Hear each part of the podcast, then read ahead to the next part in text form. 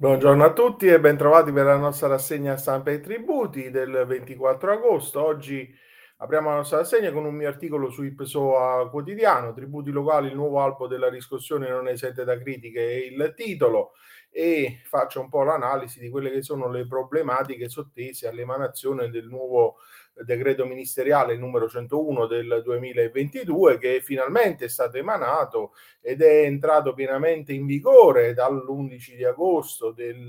2022 e che prevede anche la novità della iscrizione alla sezione separata dei soggetti abilitati a effettuare l'attività di supporto all'accertamento e alla riscossione dei tributi locali. Il Ministero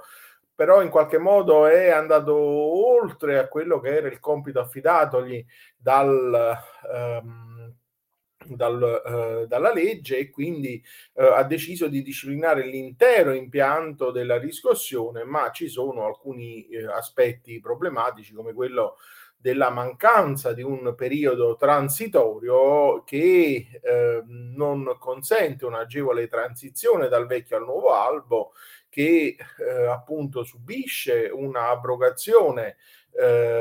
con l'entrata in vigore del nuovo DM di tutta la normativa previgente, ancorché ci siano delle disposizioni che vengono espressamente richiamate come sopravviventi, ancorché la norma di base a cui si fa riferimento sia passata. E quindi su questo fronte ci sono alcuni aspetti, quello che è il punto nodale, quello anche della idoneità del soggetto e della capacità di capitale dello stesso, che non trova i chiarimenti che si sarebbero aspettati in ambito ad una disciplina legislativa peculiare come quella della costituzione del capitale interamente in denaro tramite polizza fideiussoria, che però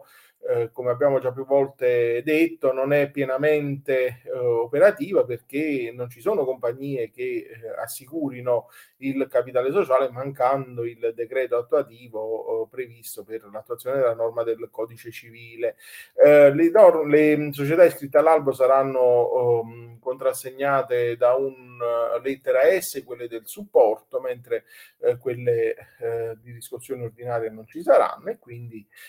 poi c'è la mancata previsione di requisiti professionali di dettaglio. Si pensi che si può fare il riscossore dei tributi locali con la licenza elementare, sostanzialmente un poco più, e quindi ci si sarebbe aspettato almeno una conoscenza minima del settore. Comunque vedremo come si evolverà.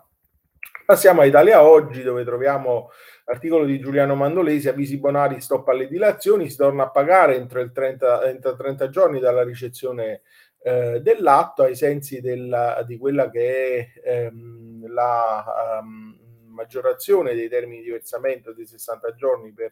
ai sensi dell'articolo 37 quater del decreto che riguarda la crisi in Ucraina, e quindi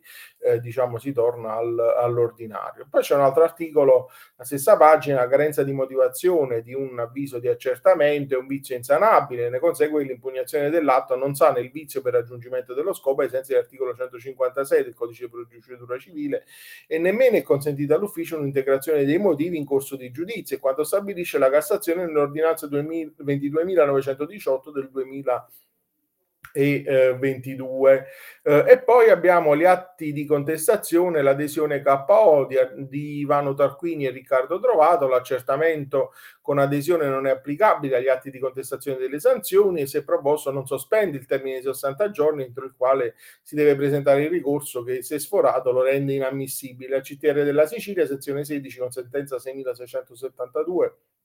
del 28 luglio 2022, reputa tardivo il ricorso contro un atto di contestazione di sanzioni proposto da un contribuente presentato fuori questo termine, appunto. E poi parliamo di nell'articolo sempre di Ivano Tarquini e Sergio Trovato. Ci occupiamo della Covid, diniego di autotutela non impugnabile su Italia Oggi. Diniego di autotutela per erogazione di contributi Covid a fondo perduto non rientra nel novero degli atti impugnabili, e così il ricorso del contribuente deve essere dichiarato inammissibile. CTP Milano, sentenza 1390 del 2022. E poi Massimo Romeo, sentenza della CTP nulla se l'avviso di udienza non è stato comunicato, è quello che decide la CTR Lombardia con sentenza 3189 del 2022, secondo cui è causa di nullità della sentenza di primo grado l'omessa comunicazione delle alle parti dell'avviso di trattazione della controversia con conseguente rimessione degli atti alla CTP in diverse composizioni, questo in quanto l'omissione dell'avviso di udienza viola il principio del contraddittorio da doversi ritenere non validamente costituito ed espletato, con conseguente violazione del diritto della difesa che non si sono potuti appunto esercitare mediante una serie di attività consentite previste dalla legge, quali il deposito di documenti, memorie, la richiesta di discussione in pubblica udienza e via dicendo. E infine lo sfondo del marchio è base imponibile per la tassa della pubblicità dello stesso autore. La CTR di Milano smentisce una risoluzione favorevole al contribuente e quindi la base imponibile su cui calcolare l'imposta della pubblicità comprende anche la superficie circostante del mezzo dove è esposto il marchio, qualora lo sfondo, il marchio di colore, sia parte integrante del messaggio. Così si pronuncia la CTR Lombardia con la sentenza 3236 del 3 agosto 2022. Con questo articolo concludiamo la nostra rassegna di oggi. Io vi auguro un buon proseguimento di giornata e come sempre vi do appuntamento a domani.